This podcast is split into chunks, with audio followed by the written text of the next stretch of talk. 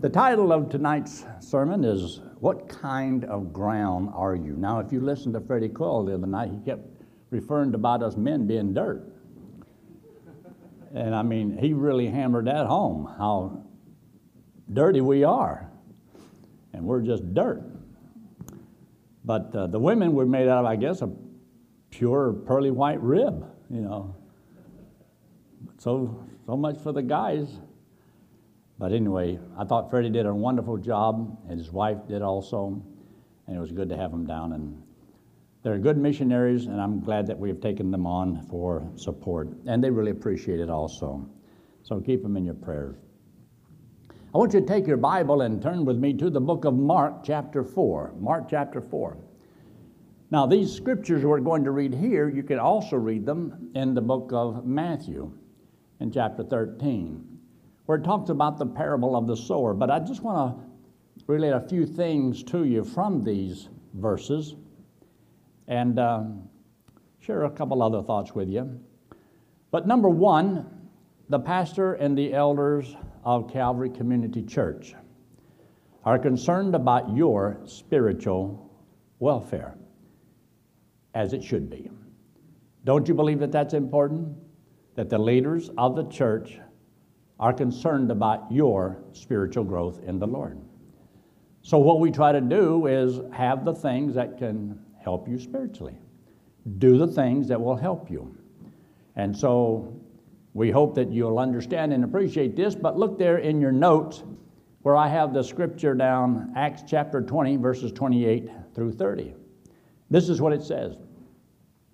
He had called the elders together there, and Paul was talking to them and the elders at Ephesus and told them, says, Take heed, therefore, unto yourselves and to all the flock over the which the Holy Ghost hath made you overseers, to feed the church of God, which he hath purchased with his own blood. Now, this verse, take heed unto yourselves. Now, this is like Paul telling Timothy that he can save himself and them that hear him save yourself from the false doctrine because there's a lot of false doctrine, false teaching going around. And so you can't help somebody else if you're not solid and strong yourself. So this is why you're always concerned about those in position of leadership knowing the truth, sound in doctrine, so they can teach doctrine. Now, some places they harp on love. You know, we just got to love each other. Well, love is wonderful. Love is wonderful but you have to love according to truth. Love isn't all, because doesn't he say there are some things, like in 1 John chapter 2, love not the world, neither the things that are in the world. So you can love the wrong things. And just because it's love doesn't make it right. And a lot of people justify whatever they want to because, well, you know, love is all powerful and all ruling and it takes care of everything. Well, two people may love each other, but it, that doesn't mean that it's right. If one's saved and one's not saved, should they go ahead and get married anyway because they love each other? Or is there any verses in the Bible that establishes principles for us to go by? It's still not wise. It's unwise. And love does not override truth. So we should always keep that in mind. Look at the last part of this verse. For I know this, that after my departing shall grievous wolves enter in among you, not sparing the flock. Also of your own selves shall men arise, speaking perverse things to draw away disciples after them. Now, you wouldn't think that some people like to exalt themselves by seeing how many people they can get to follow them. And it's all about them. They're not interested in the people, it just they make them look good. So they use people, they make merchandise out of people. That's what false teachers do. Uh, there's a lot of people who cannot win people to Christ, but they don't mind being sheep stealers. As long as they can steal somebody else's sheep, uh, I guess that's okay because they don't give the gospel, so they can't win them. So they have to steal somebody who does trust Christ as Savior, and somebody else led them to the Lord, and then they want to get them and teach them and go further. Well, I say if you can't win them, maybe you don't need them. And you don't put live chickens under a dead hen, just not the wisest thing to do. Now look at number two. The flock or the congregation is charged with following the leadership of the pastor and the elders. The flock is to follow their faith, obey them, and submit themselves. So he says in Hebrews chapter 13 and verse 7, and also verse 17, just look at these verses. Remember them which have the rule over you, who have spoken unto you the word of God, whose faith follow, considering the end of their conversation. Obey them that have the rule over you, and submit yourselves, for they watch for your souls, as they that must give an account, that they may do it with joy and not with grief, for that is unprofitable for you. In other words, somebody else is watching all that's being said and done. And don't you want to keep me happy? Don't you want to make me happy? You don't want to cause me to have a lot of grief, do you? Well, something about this verse that's uh, interesting. It says, For they watch for your soul. Now, we're interested in you staying strong in the Lord, spiritually strong, learning the Word of God and having a ministry. I like to see everybody that knows the Lord comes to Calvary Community Church do something, have something, have something that you do that's part of your responsibility. And here's one of the reasons that we do it because the next part says, As they that must give account. Do you believe that me and the elders at the church here will have to give an account to the Lord for what we do in this church? We take our work seriously. We really do. We believe that we have an awesome responsibility.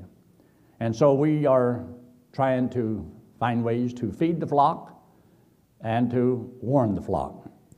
Now look at number three all believers are told that they are to grow. Most people, Christians, know that once you're born, well, it's only natural for you to grow. It's a natural thing that if a woman has a child, to feed the child and nurture that child and watch after that child and, and help it to grow. And to put clothes on that child. Now, here spiritually, we try to clothe you in the armor of the Lord. The Bible says, put off the old man, put on the new man. So we try to teach people how to dress spiritually. The things that they should have in their life, things that they shouldn't have in their life. So we tell you these things will hurt you, they'll hurt your testimony. And, and these things here are going to be good for your testimony. So there's things that we don't want you to do, and there's things that we do want you to do because this is what is right. And so, therefore, if we tell you to do something, we know that we have a responsibility. We're supposed to also practice what we preach. That's the hard part. So, therefore, people sometimes are looking for flaws or faults so they can justify them not either submitting or listening or obeying or whatever. So, well, you're not perfect. And it doesn't matter what you do, there's always somebody who wants to criticize or be ugly, whatever. But the thing is, God wants us to do certain things. And in God's stead, we want God's flock to do certain things. So we try to teach those things. So look at that verse, 2 Peter chapter 3, verse 18. But grow in grace and in the knowledge of our Lord and Savior Jesus Christ.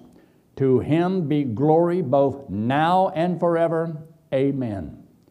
So God wants you and I to grow in grace, learning how to bestow grace upon other people, not doing them according to what they deserve because God didn't do that to us.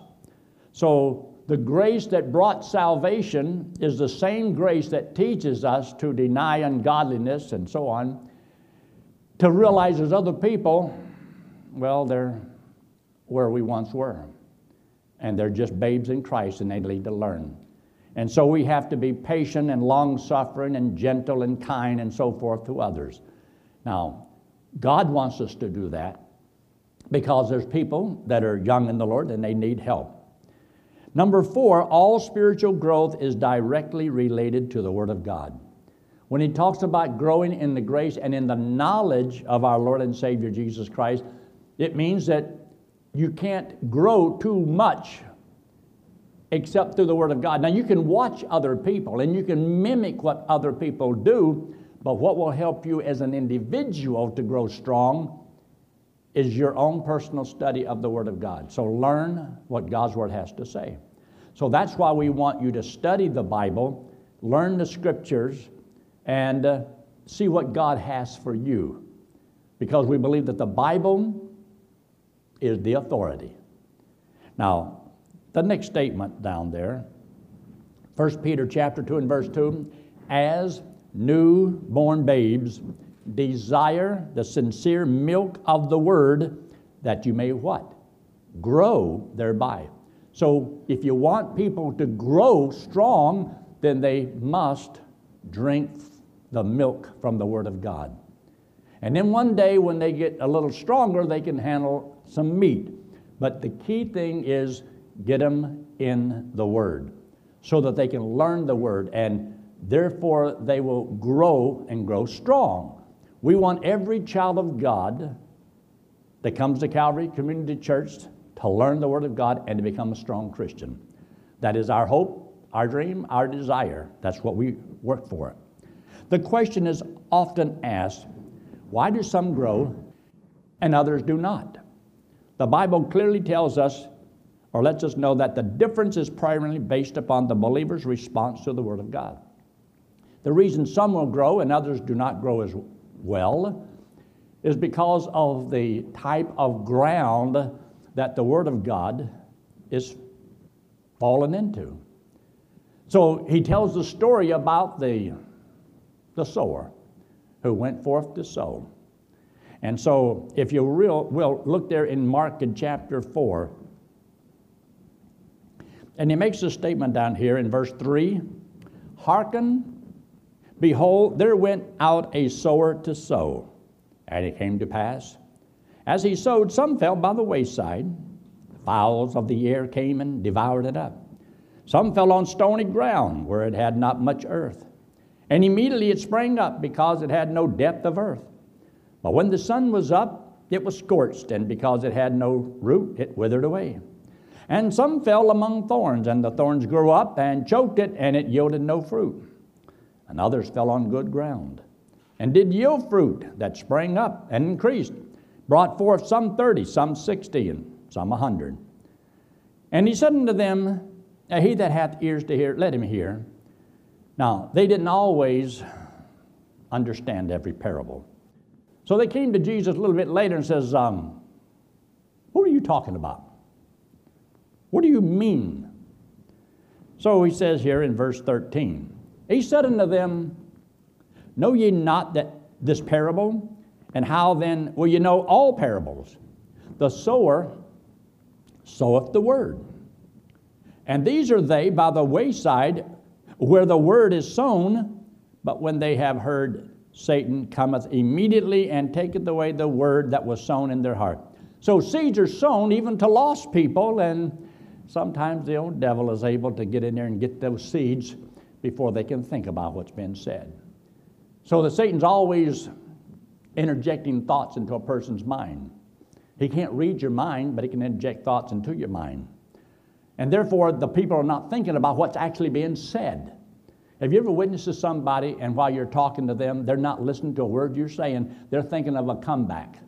They're thinking about a verse that's going to set you straight and correct you and that contradicts what you just said. So there's always that little battle that goes on the battle of the minds. So then he says there in verse 16, now 16 on the round, the rest of it, talking about those that know the Lord. So he says in verse 16, And these are they likewise which are sown on stony ground, who when they have heard uh, the word immediately received it with gladness, and have no root in themselves, and so endure but for a time. Afterwards, when affliction or persecution arises for the word's sake, immediately they are offended. And these are they which are sown among thorns, such as hear the word, and the cares of the world and of the deceitful of riches and the lust of other things, enter in, choke the word, and becometh unfruitful. And these are they which are sown on good ground, such as hear the word, receive it, and bring forth fruit. Some 30 fold, some 60, and some 100 fold. Now, look there at your notes. Down at the bottom of the page, where we know the sower goes forth to sow. The good ground, the good ground, the last one we just read about, is a believer. He's a believer who hears the word, receives the word, brings forth fruit. Some reproduce themselves a hundred times. So some 30, some 60, and some a whole lot. So not everybody is uh, same type or kind of a soul winner, but uh, there's some people that receive the word and grow strong and bear fruit. And there's some people who bear a lot of fruit, and there's some people that don't bear much fruit at all. Then you have another group of people, but letter be there. And these are they uh, which are sown on good ground, such as hear the word, receive it, and bring forth fruit. Now, look at number two. Number two, the thorny ground is a believer who hears the word, receives the word. But the care of this world, the cares of this world. And the Bible talks a little bit about that in book of Timothy in chapter 2 when he talks about being a good soldier, that you know you can't get entangled with the affairs of this life, that you won't be able to please the one that's called you to be a soldier. So you can be so entangled with this life that you can't get free. You're trapped. And you don't have the freedom to do what you'd like to do for the Lord. And so that happens. And because of that, that means that some people are not going to bear fruit. But the purpose of all of these seeds being sown and people receiving the seed is so that they can grow up and bear fruit. It's fruit that God is after, not just people to stand around and be nice, beautiful foliage with nice leaves on their tree. God wants fruit on the tree. But not everybody is going to do that because of how they think. Your mind is a type of soil.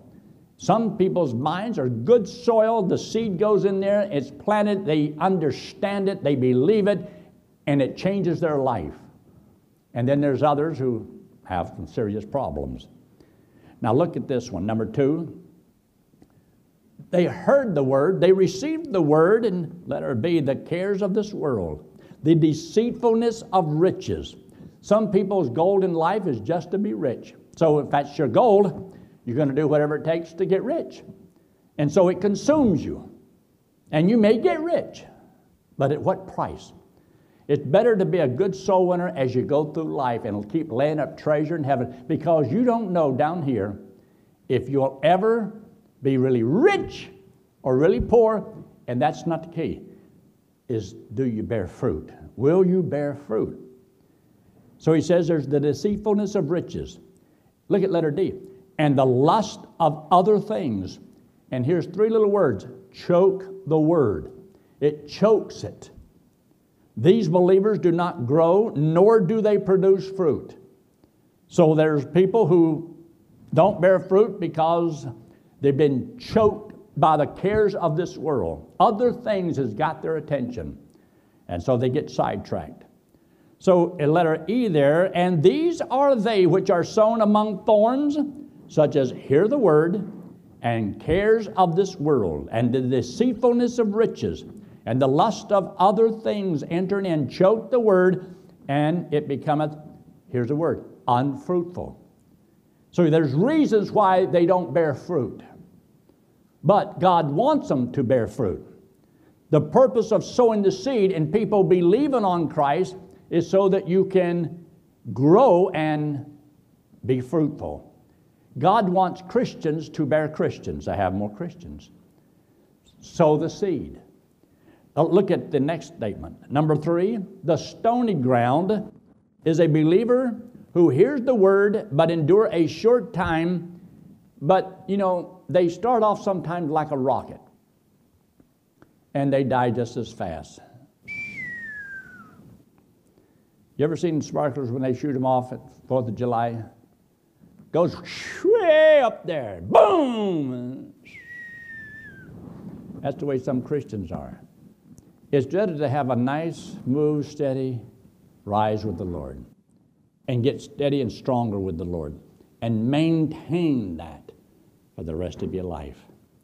So, number three, the stony ground is a believer who hears the word but endures a short time when afflictions, no problems, persecution, because you decided to serve the Lord, but things go bad. Not everybody loves you. You got ridiculed or something went wrong. Somebody mocked. And if somebody hurt somebody's feeling, they're easy offended. The roots didn't go deep because the ground, well, it was stony ground. But just enough that they believed, they heard the word, but they become unfruitful. And so they do not grow and they do not bear fruit. Because, see, if you don't sink your roots deep into the Word of God, and what you have to look at is we're like tender plants, and the Word of God is like rocks. And your roots have to go around these rocks in the Word of God. And you fasten onto those things, and that's what makes you solid. You know what you believe. And when the wind blows, you stand firm and strong, and you may bend, but you snap back to your original position because you know what you believe. But if you're not deep in the Word of God, and all you are is just a surface Christian, you don't really study deep into the Scriptures, and you're just a shallow, shallow Christian. That your roots do not go deep in the Word of God. And so you know a little bit, but you know it's in the Bible, but you never know where, and your knowledge doesn't work for you. And so, therefore, you're only as strong as the last wind that came along, and whichever way it's going to push you. And so, many of God's children are not very strong. Now, what kind of ground are you? Now, we know that we're told to feed the flock. So, look at the next statement Calvary Community Church is a family oriented church. Isn't it true that we want to have something and a ministry for the little kids? Is that true? Do we want to have something for the little older kids? Yes, we do. Do we want to have something for the teenagers? Do we want to have things for the adults? We got camps.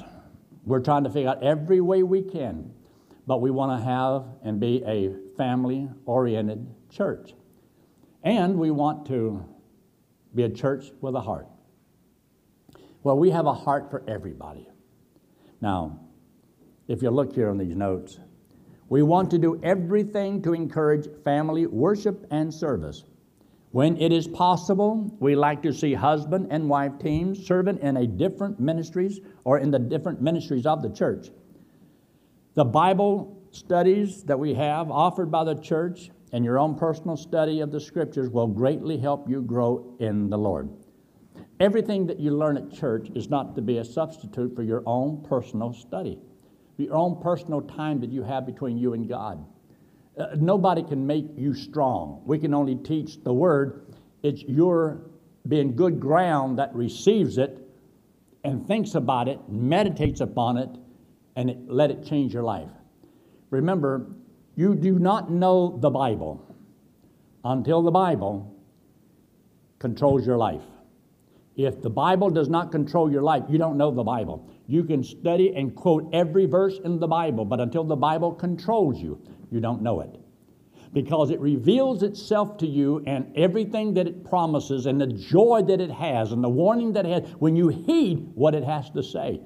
If you don't heed what it says, you're hearers of the word, but not doers of the word. And he says, This man shall be blessed in his work. And if you don't heed it, then you're not going to be blessed the way the Bible says. So it's study the scriptures so that you can prove to be an acceptable laborer for the Lord, fit for the master's use. And if you will, you'd be surprised what God will do for your life. Look at the next statement. We do believe it is acceptable for ladies to teach ladies in the church under the supervision of the elders. We do not believe that women should usurp authority over the man by becoming pastors, elders, or deacons in the church.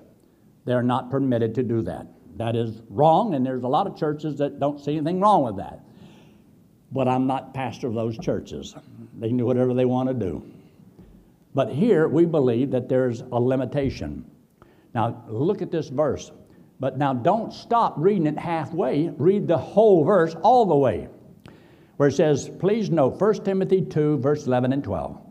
Let the women learn in silence with all subjection. But I suffer not a woman to teach nor to usurp authority over the man, but being silent. And we will not have or tolerate in the ministry women having or usurping authority over the man. There's women who can do things, but they're not to usurp authority. That means to take from the man and usurp authority. It's not good in the home either. I don't like it in the government either. But I do believe that there is a place. Now look at the next statement. A scriptural prohibition against women teaching men or usurping authority over the man cannot be taken to prohibit women from teaching women. Why? Well, look at the Bible. Look what the book says. Titus chapter 2, verse 3. The aged women, it doesn't say exactly how old that is. I have an idea. The aged women likewise, that they be in behavior as becometh holiness, not false accusers, not given to much wine, teachers of good things. So, can women teach? Well, the Bible says they're to be teachers of good things. Now, get the next verse. That they, women, may teach the younger women to be sober, to love their husbands, to love their children, to be discreet, chaste, keepers at home, good, obedient to their own husbands, that the word of God be not blasphemed. So there's a lot of things that the older women can teach to the other women.